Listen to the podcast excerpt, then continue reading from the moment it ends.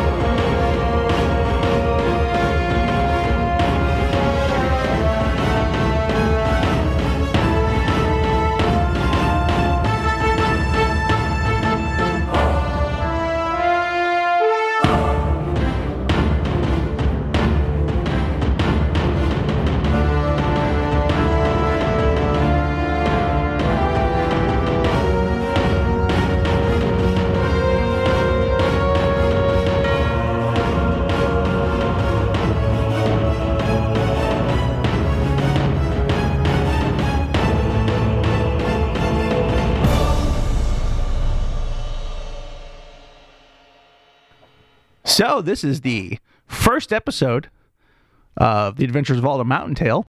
I think we're all pretty excited. Let's go ahead and meet some of our cast. Uh, I'm just going to let you guys kind of introduce yourselves. Uh, why don't we start with you, Adam? My name is Adam. I will be playing uh, Will, and I'm already regretting this. No, I'm kidding. No, I'm kidding. uh, you know, and I again, like none of you are getting paid, so it's th- why you're here for me to just kind of shit on you. I'm not sure. Pity? Uh, pity? Yeah. Pity, yeah. I think. Yeah. That's, that's the main motivating factor. So, it's, you know, good my good deed for the year. just get that shit out of the way. Start, start that trailer just being a piece of shit for the rest of the year. now, this is not the first thing you've done for the Adventurer's Vault, right? It uh, it is not. I have played voice characters for Alder Billet Smythe slash Roddy's backstory, mm. and also on Roddy's side quest. Uh, I played uh, Silvis. yeah. he's the it. he's the creepy rat guy. So this is this will be your first like full time role for us, and we're I'm excited to have you. Again, this is the my first time like it's not my first time GMing something for the podcast, but this will be a full campaign. Uh, so. And this will be the first time I've ever had you GM a full campaign rather than a like a short like side quest, couple mm-hmm. session style thing. So I'm pretty happy. I, I'm excited. Now we're gonna go to Nick. Hey, uh, I'm Nick, and uh, I am playing Sir Arthur de Sure, it's not Alex. I'm pretty sure it's not Alex. Just uh, spoiler alert, I'm going to get that wrong because we've already had confusion. Uh, now, this is actually not your first gig for Night Owl LLC. You are involved in another podcast with Rich, aren't you? Uh, I am, but that sort of took a dump since COVID. You know, when you start a movie review podcast in 2020, yeah, god damn, that's got to be hard. it goes away pretty quick. you can stream so much. Hopefully, you know, we get back to that. But uh, we're I'm, we're happy to have you here. You haven't got to play a whole lot of RPGs, right? no, this is uh, my first time role playing outside of the bedroom. I hope my mother never. I just said it as a joke. and I just went with it. What? Let's all hope this experience is less disappointing. yeah. I mean, I personally I hope hope it's true. long. I hope it lasts longer than two seconds. What's sad is it's the exact same character. and now we know your kink. Uh, just listen, I just baby, let me just be a paladin for one night. I will smite thee. Now I know why why I got this seat here. Why it was left over. Somebody needed to be close to Nick. All right. He's very touchy. now, now that voice is- is our good friend Jake. Jake, why don't you go ahead and introduce yourself? Say hi. Hi, I'm Jake. Uh, I've done a couple voices for the Adventurers Vault before, uh, most notably um, Sailor Number Three. There's also Cookler and the Beast. The Beast. Such a good voice. And I, really I, is, I feel like we haven't seen the end of, of the Beast. Uh, um, no, we're we're excited excited to have you. Uh, you are uh, an RPG veteran. Of course, we, you and I and Adam have played a lot together. So This is I, ironically, I don't consider myself much of a veteran. I still feel like very new to the whole thing every time I sit down, every time. And I hope it stays that way. I hope it keeps me on edge, trying to bring my full attention and, you know, whatever I have to offer to the table. no pressure on the story. Got it. No pressure. Yeah. I'm a bit nervous now. Anyway, I'll be playing uh, Sogorum, who is a full blooded orc. That's, yeah, I'm not going into spoilers yet. Yeah, That's uh, all you get. And we're we're gonna get into to the characters a little more uh, in a bit here. But uh, let's get to our not last or uh, I mean, I don't know. Ashley, hi. What's up? It, it's okay. You can say I'm the last person. He was trying to say, I think, not the least, Yeah, and but stumbled. so it's okay. I already know that the only reason I'm here is to bring diversity to the table for you. So it's Now- fine. We're now, fine. you are responding to a, a help ad and just literally walked off the street 15 minutes ago, so no pressure.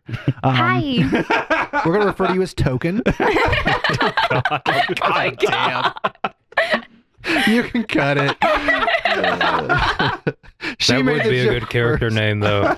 You know, like a backup character. Might happen. Oh, Now, now, this is not your first rodeo in RPGs, right? You've you've you've done some playing. Yeah. So actually, um, whenever I was in like sixth grade, one of my cousins, um, his dad had like an old like third edition D and D book, and so he'd bring it over, and we would play at the kitchen table all the time. And then I have some other friends that I actually meet with and play D and D with frequently. So Uh, it's fifth ed, right? yeah, that's Fifth Yeah. Ed. This is actually my first time playing Pathfinder, Mhm. and um, I did not think the differences would be so large for me, at least learning it. The- yeah, because like in some ways they're very similar, and other ways they're not, No, exactly. and that's what that's what can screw with you.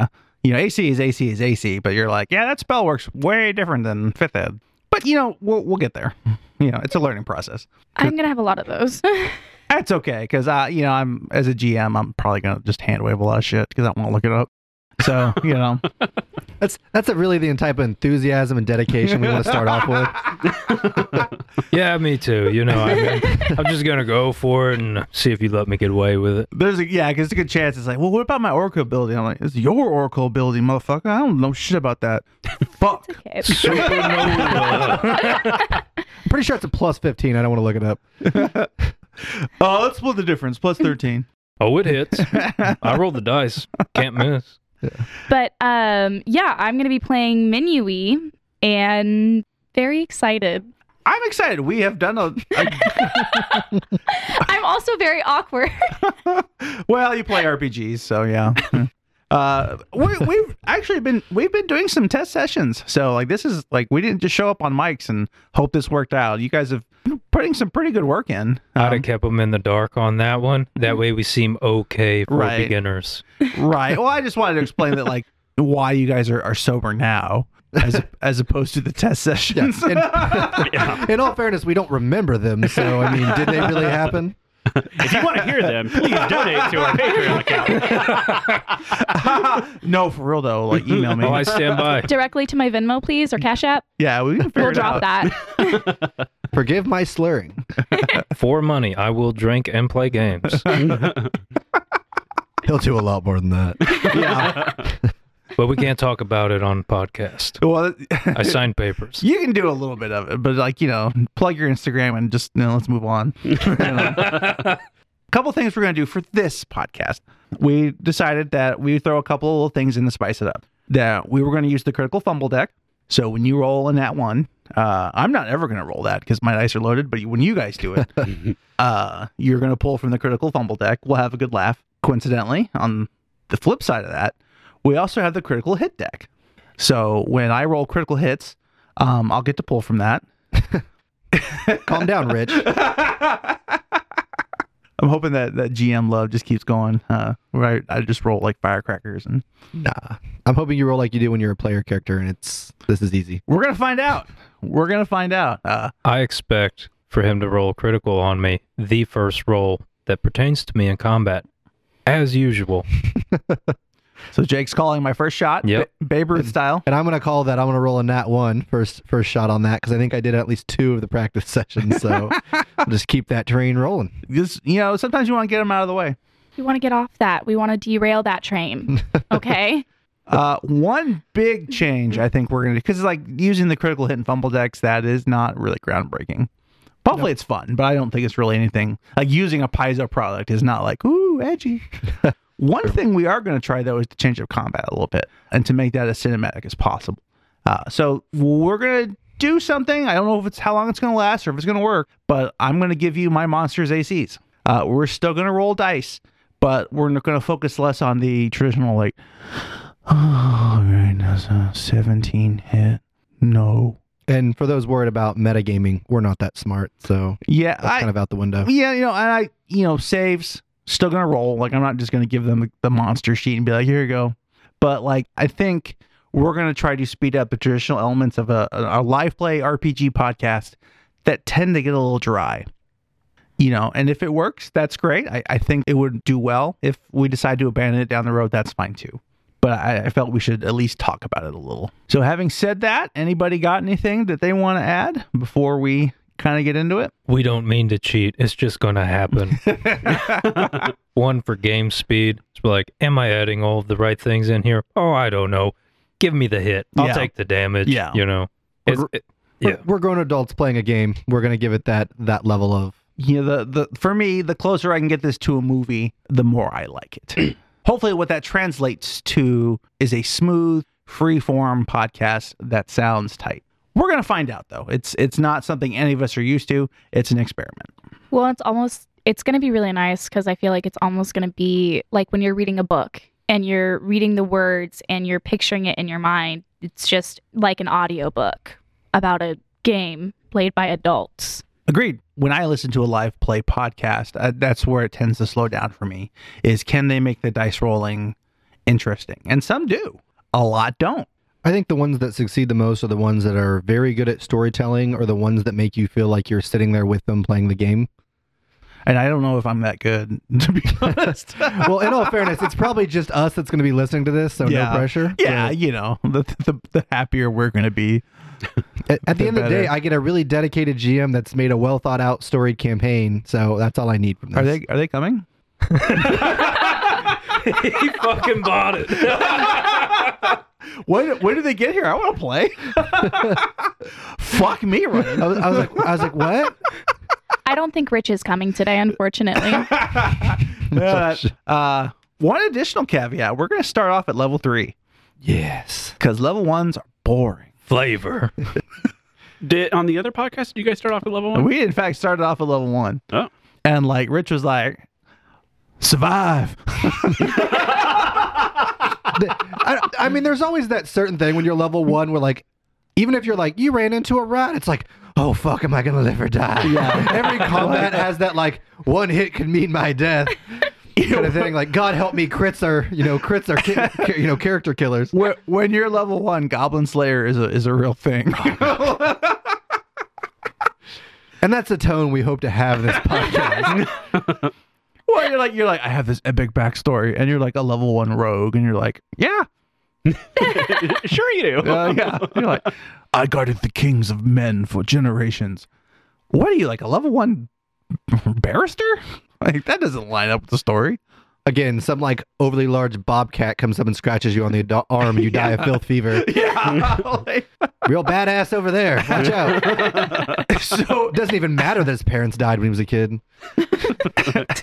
at least with level three, you get a couple of abilities, and we can kind of you know, expedite the the fun a little bit. I can like up the danger level immediately. Yeah, you fight something other than the classic giant rat in Yeah. the sewer goblins that have daggers and bows. Yeah, like a sickly goblin appears, and then you struggle with it for a half hour. Let's go, Nah, let's go straight to the owlbear. let's go. Let's get straight to the good stuff. Yeah. Oh, fuck. I don't, now that I'm thinking about it, I don't know. I'm trying to think if I've ever played a level one character. Because Yeah. I hopped on when I originally hopped on with with all of you guys and joined your campaign that was the Mines of Phandelver. Uh, we I started out at level two just before we hit level three. All right. Well, sorry guys. Go ahead. Roll it back. nah. Hell's Rebels. He can just catch up. Yeah. Hell's Rebels. Yeah, we there started go. at Got a one. couple on Hell's Yeah. Rebels. Stop lying. What the fuck?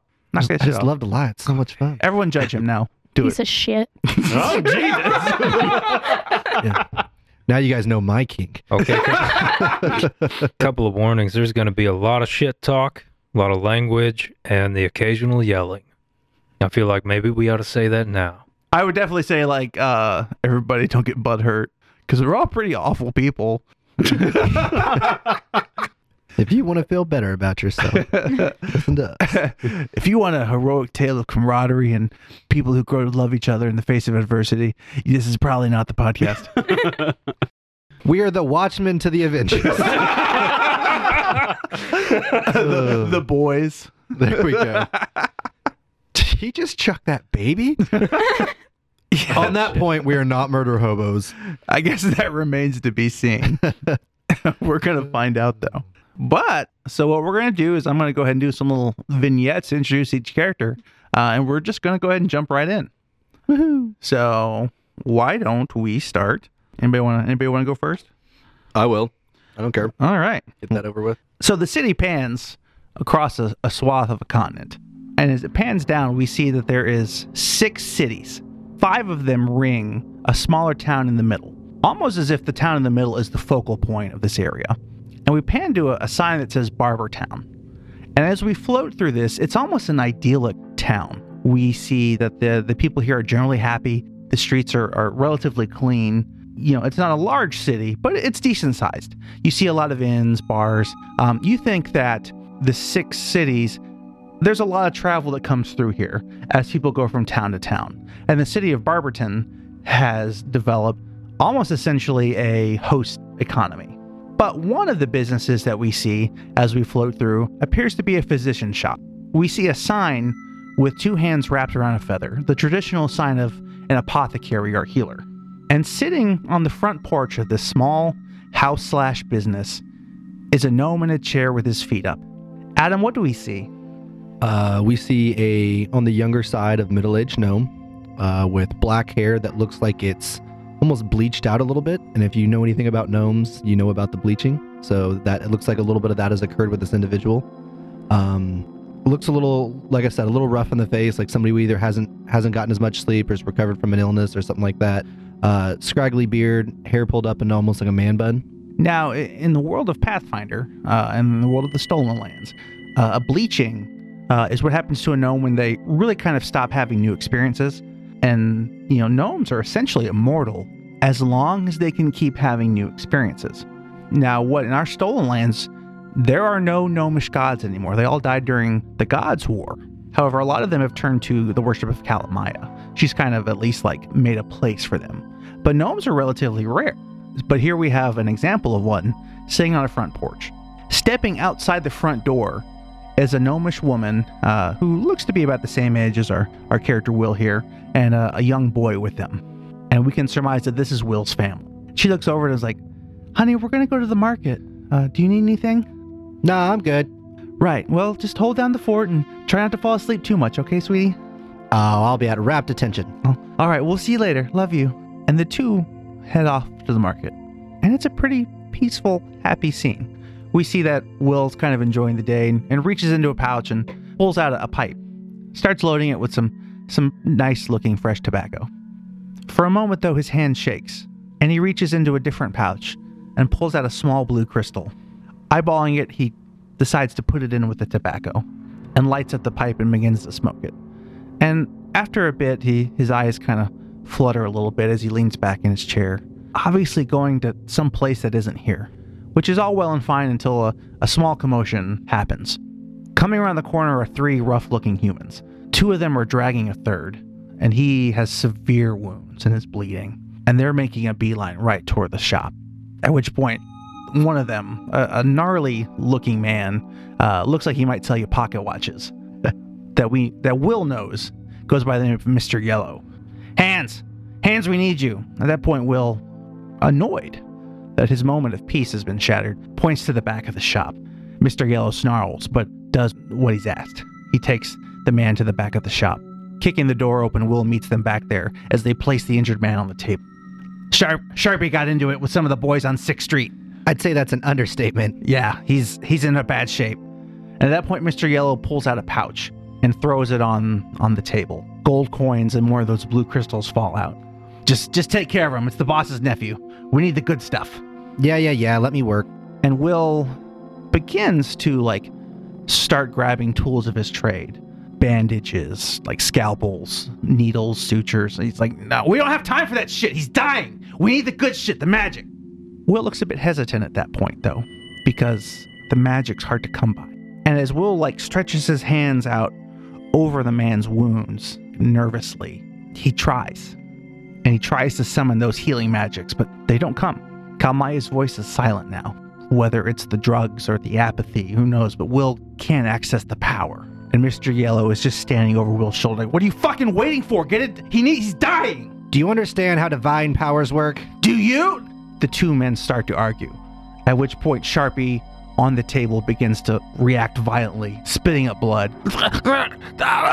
and with one last gasp, Sharpie dies on the table. That's what happens when you interfere. Are you fucking kidding me? You just let the boss's nephew die. Hey, I'm not the one that interrupted my uh, procedure. At that point, Mr. Yellow like looks at the body and then looks at like Will with just murder in his eyes. And at that point, Will realizes he's in danger. And he looks across the room where his weapon is. And everything happens at once, where Will reaches for the weapon, but Mr. Yellow's just a bit faster.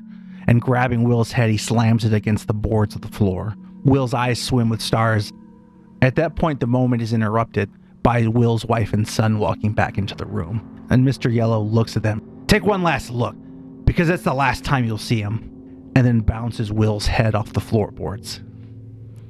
Darkness overtakes Will, and he wakes up sometime later in a dark room. There's a, a couple of lights, and as he blinks, he sees that he's in some sort of alchemy lab.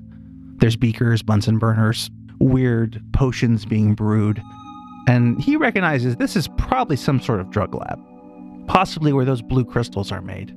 And as his senses come back to sharpness, he hears voices in the background.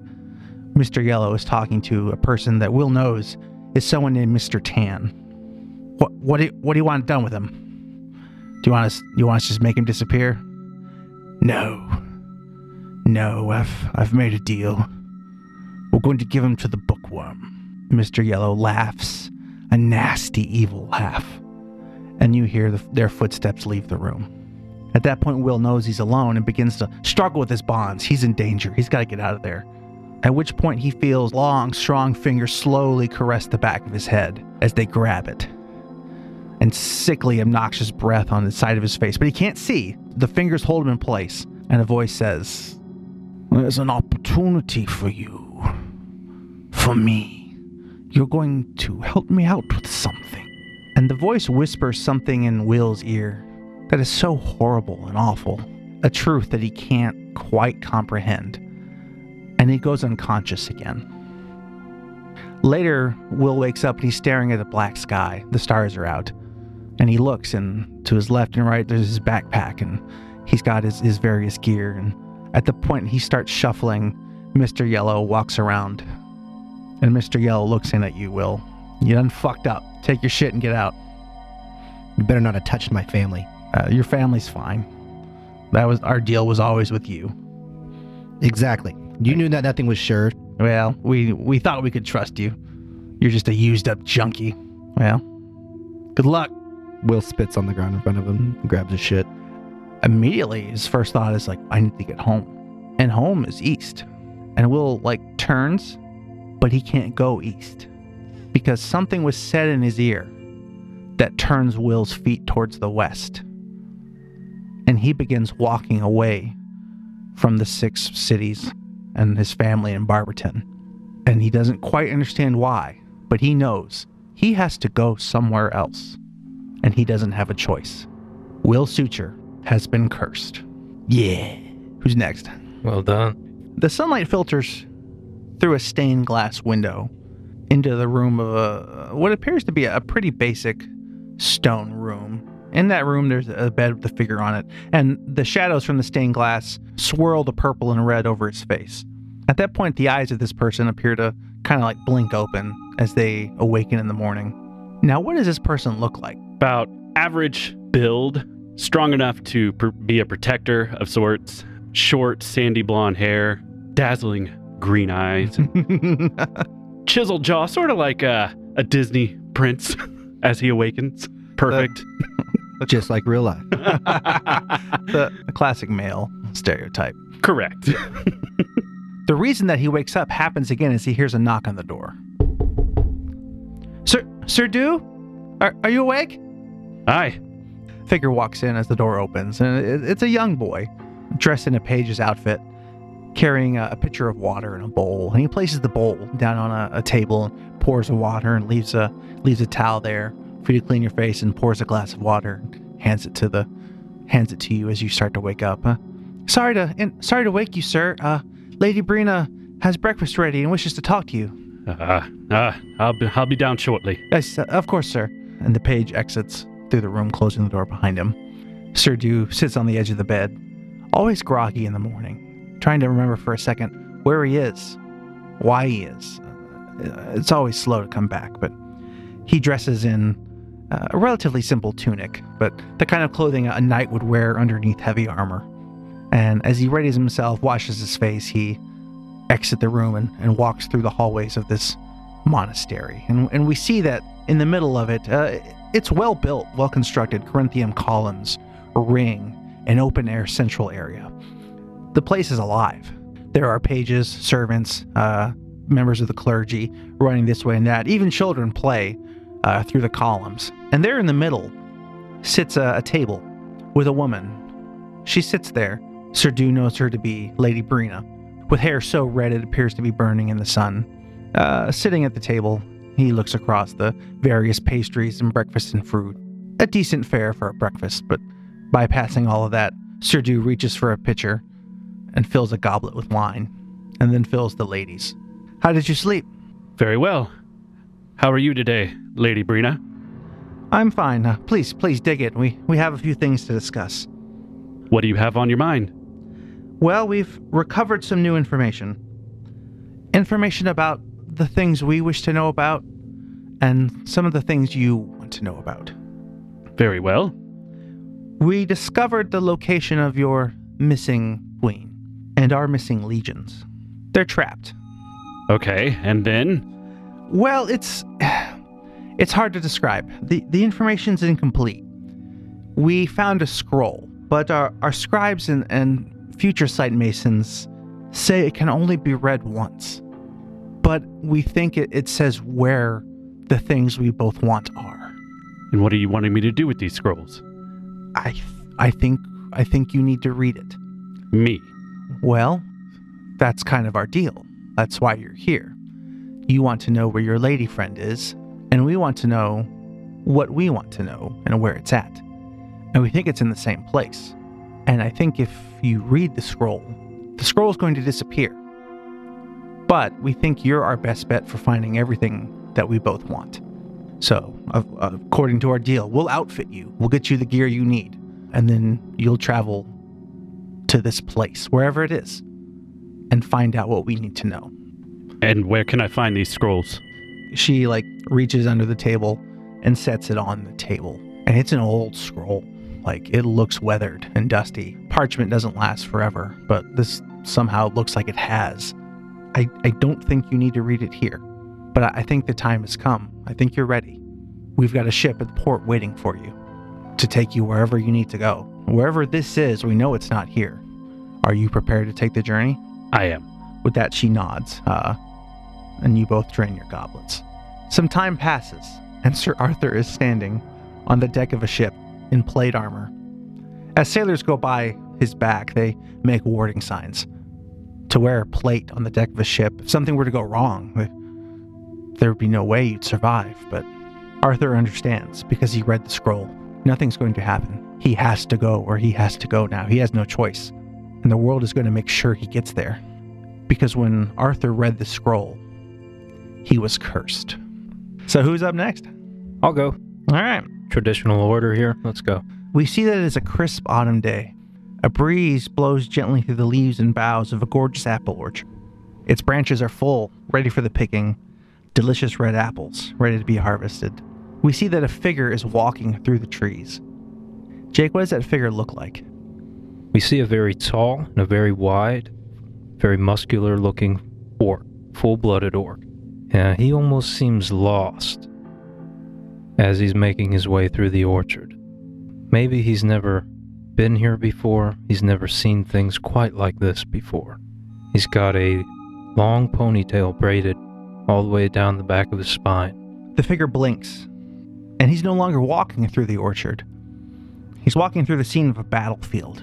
Orcs and men in armor battle, killing and slaughtering each other. We see several orcs hold one knight down as a third orc puts a sword right through the visor of his face. Screams echo through there. Clouds hang over as this this is death. This is war. Its classic form. And figures are dying. Blinks again. And he's back in the orchard. It is beautiful, serene. The dichotomy of this confuses the figure. He, in one hand, he's in peace. Peace like he's never known. But then he blinks again and he's back in war. A fight for survival that is so intense that he's never felt it in his life. Blinks again. Apple orchard, peace. Blinks again back at the battlefield, but this time there's a figure in front of him, covered in shadow. And before he can even react, there's pain in his throat. Something is stabbed right through. He gasps for air, the pain intense. He can't breathe. He feels the blood flowing through, and he falls. Blinking, he lands in the soft grass, looking up at the trees again. Peaceful, serene. The figure's confused, but he blinks again, pain in his throat, and at that point, the figure wakes up. The world is rocking gently. Figure realizes he's in the back of a, a wagon, laying in a bed. Not sure where he's at, though. A figure walks into the wagon, looking up. It's covered. It's like a small little hut. Oh, good, good. You're, you're awake. He reaches and finds a glass of water and hands it to the orc. What's your name? My name is. My. My name. And as, as he tries to remember, he begins to cough violently. There's still that pain in his throat, and as he keeps coughing, uh, he spits out flecks of dried blood and what looks like a piece of bone. But as the bone hits the ground, it shatters in dust and is gone immediately. But the, the orc manages to, to find his voice. But all he can really remember is his name. My name is Sogorum. The man gives him a, a flask of water, and Sigorum drinks it down, gulping it greedily. Throat just so dry. The cold water hurts, but he, he needs it. Well, uh, here, drink up, my friend. Uh, we we thought we lost you. We found you in the ruins of Fort Chiton. The orcs didn't leave a single one of their dead behind. They left the bodies of all of our knights and people. Well, they for some reason they didn't butcher you as badly as they did the rest. you must be very strong to have survived. I, I was kind of hoping you could tell us what happened.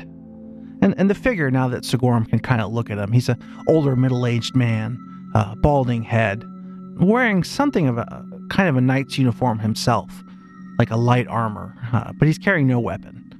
But, you know, he, he looks like he had a military bearing. Maybe he's getting a little soft in the middle, but this man has served. I'm afraid I cannot remember. Well, that's a, a side effect of how far gone you were, I imagine. Um, but rest for now, Sigorum. We're heading toward Orencia. We'll, we'll file a report of what happened there and get reinforcements. Maybe maybe you'll remember something. Uh, but you're you're safe now. You'll be okay. That orc band is still on the move, and we don't know what their intentions are. I- I'm Sergeant Mankai. It's good to meet you. But at that point, Sigorum remembers one thing. He remembers a, a, a white banner with red letters on it, red symbols, and he remembers that they were the Red Word tribe. The red word. Was that the was that the orcs? I don't know. The Red Word tribe. Maybe it was me. I don't I don't know. If it was, they left you behind. Clearly they didn't think you were that friendly. I I think you were trying to help. But it it, it doesn't matter. Get rest now. And Thank you. You're welcome. And like he like pats your hand. And the caravan carries on for a few more days, Sigorum slowly regaining his his strength. Uh, but not much of his memory. But on one of those nights they're gathered around a fire, eating a bit of roasted mutton, everyone getting their, their fill, and Sigorum Eyes keeps looking toward a direction off in the distance. He's not totally sure why. He just keeps looking at a certain direction. Sergeant Mankind looks at him. What's what's wrong, Sigorum? I feel compelled, conflicted, lost. You need to go, don't you? I need to remember. I don't know if there's anything else we can do for you. You've done enough. Are you going to leave us? Yes. Hold on. The sergeant reaches in the back of one of the wagons and pulls out a, a crate. Dropping it on the ground, he pries open the lid. Looking inside, Sigorum sees a set of armor. It's dirty, seen some battle damage, but it, it's functional. Lifting up the helmet, the sergeant shows him that there's a little bit of blood still on it. I buried my boy. There wasn't enough of him left to bring back to, to his mother. You know, he, he doesn't need this armor anymore. You should take it. I'm afraid I cannot repay this kindness. It's fine. It's, uh, I think it's fate. In, in your tongue, in the orc tongue, what does Sigorum mean? The worth of burden, or the burden of worth. See, for, for us, in the old tongue, it, it means apple. Apple. And like, he lifts the shield out of the crate. And on it is a painting of an apple, and it's been badly damaged. And it's like, this, this is, this is our symbol. And I, I- my son's gone.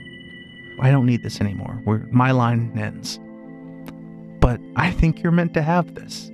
I think he'd want you to have it. I want you to have it. So no, there's there's no debt. But I, I think there's destiny. Sometimes names and words take on new meaning. Thank you. Good luck, my friend. I, I hope you find what you're looking for.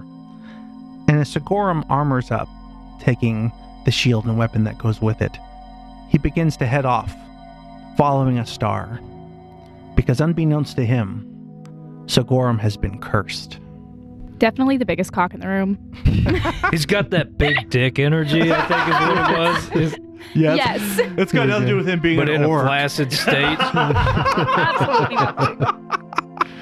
T- type of guy that's like, please get a get a longer loincloth. We're all we're all sick of seeing the tip. Once you go orc, it's the only way you want to pork. Now, when you think of a traditional city, you think of Skellywick. Dirty streets, crowded, busy marketplace, gray skies, a place you don't want to look like you're a tourist at. A figure walks through the crowded streets of Skellywick. The market is already busy in the morning. She's tall, with a pixie haircut, and moves with purpose. Her sharp nose and angular features showcase a life lived hard. but she moves with utter confidence, a tight lipped smile for the people she sees in the market. Those that see her nod in respect. Occasionally, a figure approaches. They'll place something in her hand maybe a small bag that seems to be coins, a small gem, a piece of paper with information. But always, there's just a little bit of space around her as she moves through the crowd. This woman commands respect. So it's all the more strange when a small cat girl runs out of nowhere and barrels into her, clutching a loaf of bread. I'm sorry. With that, the cat girl dodges to the side and runs off through the crowd. Renee standing there, almost shocked at what just happened. At which point, a, a large man wearing a baker's hat runs through the crowd. Ah, ah, ah, so, sorry, Miss Renee. The thief stole a loaf of bread. She holds up a hand to quell any further discussion and tosses him a silver coin. He takes it. His desire to check it like he normally does to make sure it's fake, he, he stops. Because he knows that'll get him killed. He pockets the coins. Thank, thank you, ma'am. She dismisses him with a hand and turns to where the cat girl ran off a mystery that needs solving. She begins to move through the crowd, not with purpose and power, but like a fish through water, easily dodging through the crowd, quickly, moving fast, a life spent learning how to move through the city. Eventually, she makes her way to an alley, and looking down, she sees the little cat girl next to a, a, a small built hovel, leftover pieces of wood and trash, a, a place to stay warm and dry. The cat girl is starting to get the bread ready to eat, and she walks up behind her. So, who just are you? Uh, um, uh. The girl freezes and stares open mouthed at the woman. She, she begins to stammer an apology, some things, but the woman holds her hand up. It's it's all right. Just a name. M- Min Minui? Do you know why I'm here? I I took the bread. I'm Renee Doppler. I'm a member of an organization in this city. You don't seem to know how things work here in Skellywick. No, I I I'm not from here. I, I don't care you stole, girl. Stealing to survive is like breathing air. It's natural. It's the way the universe intends for us to survive if we have no other way. I don't care you stole. I care you stole on my turf without my permission. And she holds her hand out. The girl sheepishly places their loaf of bread in her hand. The woman takes a chunk of bread off the end, only about a quarter of it, and hands the little girl most of the loaf back. See, it's about respect. You can do whatever you want here in this city, but you need to make sure the family gets a cut. Do you understand? Uh, yeah, yes, ma'am. Other than that, you'll have no problems here. Feeling a little more relieved, the, the cat girl takes the loaf and gnaws on it a bit, but she's like, mm. she makes a face. It's not quite the way she wants it. And as she's holding the bread, we see her hands begin to glow with a, a warmth, a heat, and the bread begins to toast. Renee sees this and, You have powers? Ever s- since I can remember. She smiles. It's it's good bread, isn't it? Delicious. Tell you what, Minui, is it? Yeah, yes, ma'am. Come with me. And you'll never have to be hungry again. Are are you sure? Yes, yes. I promise. There's a place for special people like you in the family. And she holds out her hand. Thank thank you so much. Years pass and the camera pans the interior of a dark warehouse. Torchlight flickers across the almost empty room, except for two figures standing next to a table. One of them is Renee. She's much older now, her hair far gray, but still carries an air of importance and power to her. Standing next to her, what do we see? We see a medium build, about five foot eight tall, cat woman. She has black fur with one spot of white on her forehead. She's wearing a leather vest with a white puffy shirt and cotton pants. And she has very large green eyes, just taking in the world. Not the scared girl in an alley, but someone that carries with her the confidence of power, position. They stand next to a table filled with artifacts, a, a strange collection of things that might not normally hold interest a, a broken scepter, a wand. Something about them is interesting. Walking into the room is a group of figures, dressed in various outfits, some brandishing weapons. An air of menace around them as a figure separates from the crowd and walks forward. He's a tall man wearing expensive robes with arcane signals in them. Braided into his hair are several feathers. Hello, Drac. Minui. Charming as always. Mrs. Dappler, what do you have for me today? Artifacts. We lifted them from the Gladhand Collective. We think some of them date as pre God's War. The man leans down, running a hand over the artifacts. A scepter, a broken staff, pages in a strange dialect. His eyes glow as he casts a spell of identification. You know, we aren't supposed to run operations against the Glad Hands at the moment. The boss said it was okay. So just check it out, see what we can do. Minui smiles, dismissing the man. Drac lifts his head and sneers back. He nods to a figure behind him who comes up and joins him. A large, hulking brute of a woman steps forward and offers Drac a bag. Smiling wickedly, he dumps the bag out on the table. A severed head rolls out of the bag and comes to rest, staring at the two women. You mean him? At that point, everyone springs into action. Minui grabs one of the figures coming at her, her hands starting to glow with power, aiming to end the life of this person who would dare. But she hears in the background, ah, ah, ah. I wouldn't. Turning to see the hulking brute of a woman has Renee Dappler pinned to the table. Drac has his own hand crackling with his own energy aimed at her face. I wouldn't. What's this about, you bastard? you always you always dismiss me. You always forget when we were young that you did this to me and he points at his scarred face. It it was an accident and we were children. Yes, well, you think you're so important to the family that you've risen up. Well, those times are over. I'm in charge now. I run things. So here's my offer. I'm going to hand you a scroll, and all you have to do is go outside and read it. And I won't kill her. Minui see Renee's eyes grow wide as she begins to struggle. Don't, don't do it. Don't read it. The hulking woman slams Renee's head against the table to silence her. Just go outside and read it. You swear you won't hurt Renee? I promise. You have my word. And what if your word is not good?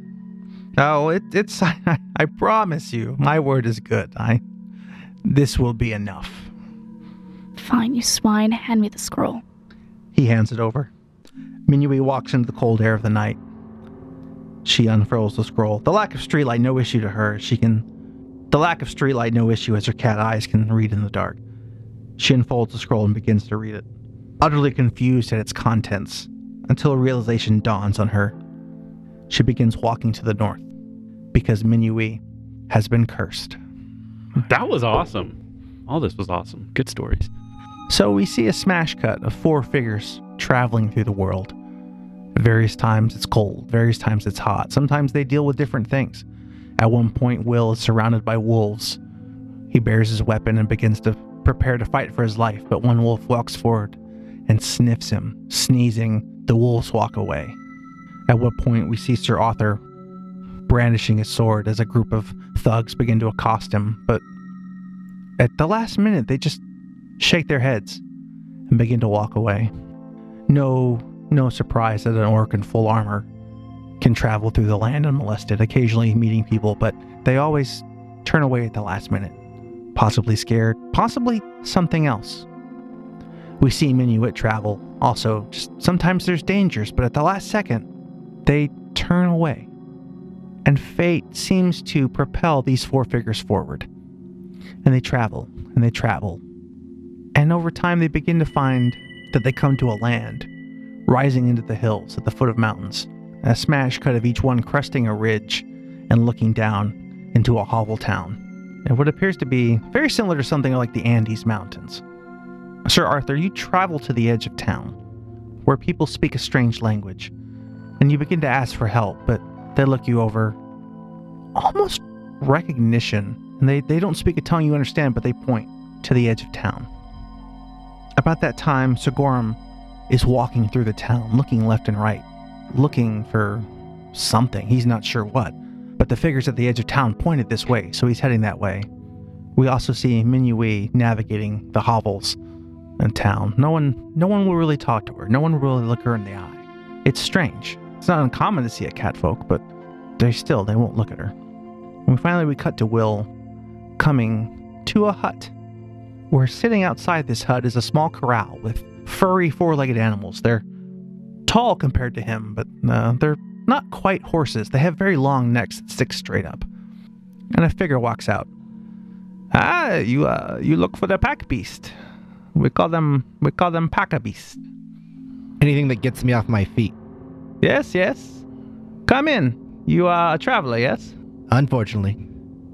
I am what's known, and we smash cut to the same figure is talking to Sir Arthur. They called me the Sherpai.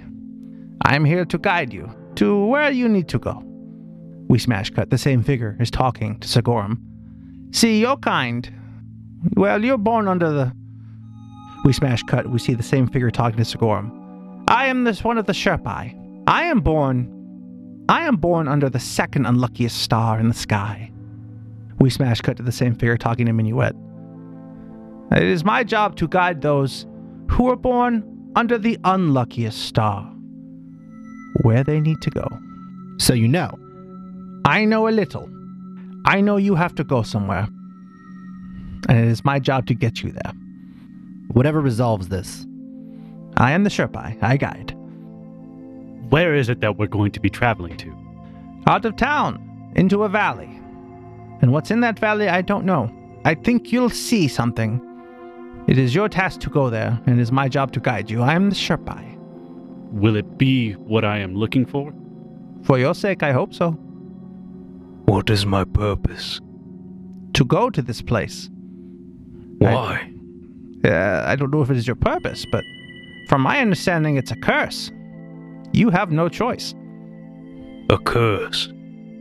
You have to go here, just as I have to take you. I am the Sherpai. Does the curse get lifted once we get there? I don't know for sure, but no one a Sherpai has ever guided has come back. So And he, he said the Sherpai never come back. no, no, he said the the ones that the Sherpai guides never come back. Am I dead? No, no, you are alive. I am no guide of the dead. I guide the living. And no one survived? I do not know if they don't survive. I just know that they don't come back. If I don't come back, will the person or persons that I am going after be able to come back? I have no idea who what you're looking for or who is in there. If you do not come back, you do not come back. And I will still be here, for I am the Sherpai. Do we travel to another plane? Possibly. But I take you to a valley. I am no mystic scholar or arcanist. I don't know the deep mysteries. I just know I guide those that come. I am the Sherpai. How long have you been guiding? My whole life. As my father did before me, and his father did before them. We are born under the second unluckiest star in the sky. Is it always the same? They come, we take them. Have I been here before? I have never met you. And you said you guide those that are born under the unluckiest star? Yes, I guide those born under the unluckiest star. For while I am cursed, you are cursed even worse. Well, as much as I love cryptic riddles, let's get on with it. Very well. I am ready for my travels. Seems the only way is forward. Whatever I need to do to get back. At which point we do a smash cut of the four of you awkwardly getting on some sort of what he calls a pack of beast. They're furry, but they're, they're relatively docile. He mounts one, you mount one, and the beast begins to follow as he rides his pack of beast out of the town, down into a valley. You travel for a couple of hours, and at one point he stops. The pack of beast will go no further. Looking ahead, each of you sees that there's a road. Well, it looks like a pretty clear cut path for us. I do not know. I cannot see beyond that veil. And like For you guys, there's a road right there, a clear path. But the Sherpai says, I cannot see. Well, it appears your services are no longer required. Good luck to you, my friend. Thank you. It appears I'll need it. I can't say I'll be able to remember you, but, um, thank you for guiding me and carrying the weight that you bear. For as long as I live, I will remember you, my friend. Good luck. Thank you for your services, Sherpai. You are welcome. Good luck, my friend. And with that, we have a smash cut of him leading the pack of beast away, and each of the four figures looking at him go, before finally looking to the road and walking down it. And they enter the mist. The road goes deeper into a valley, deeper, deeper, but they lose sight as they enter this mist that blocks all vision. But eventually, the four figures walk out of the mist into the same place, into the same time. And these four figures see that they are no longer alone. And we'll discuss what happens next episode.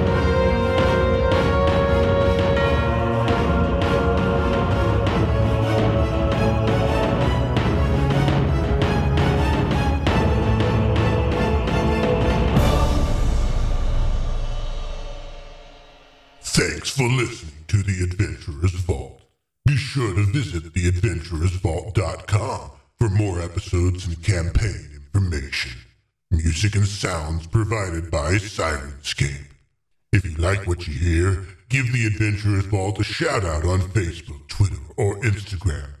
If you don't like what you hear, visit the Adventurers Vault Discord server and let the cast know directly just what you think of them. And while you're there, listen to the exclusive content to see if it's just as bad. The Adventurers Vault is produced by Night Owl Workshop LLC. Now go, quick, listen to more before I hunt you down.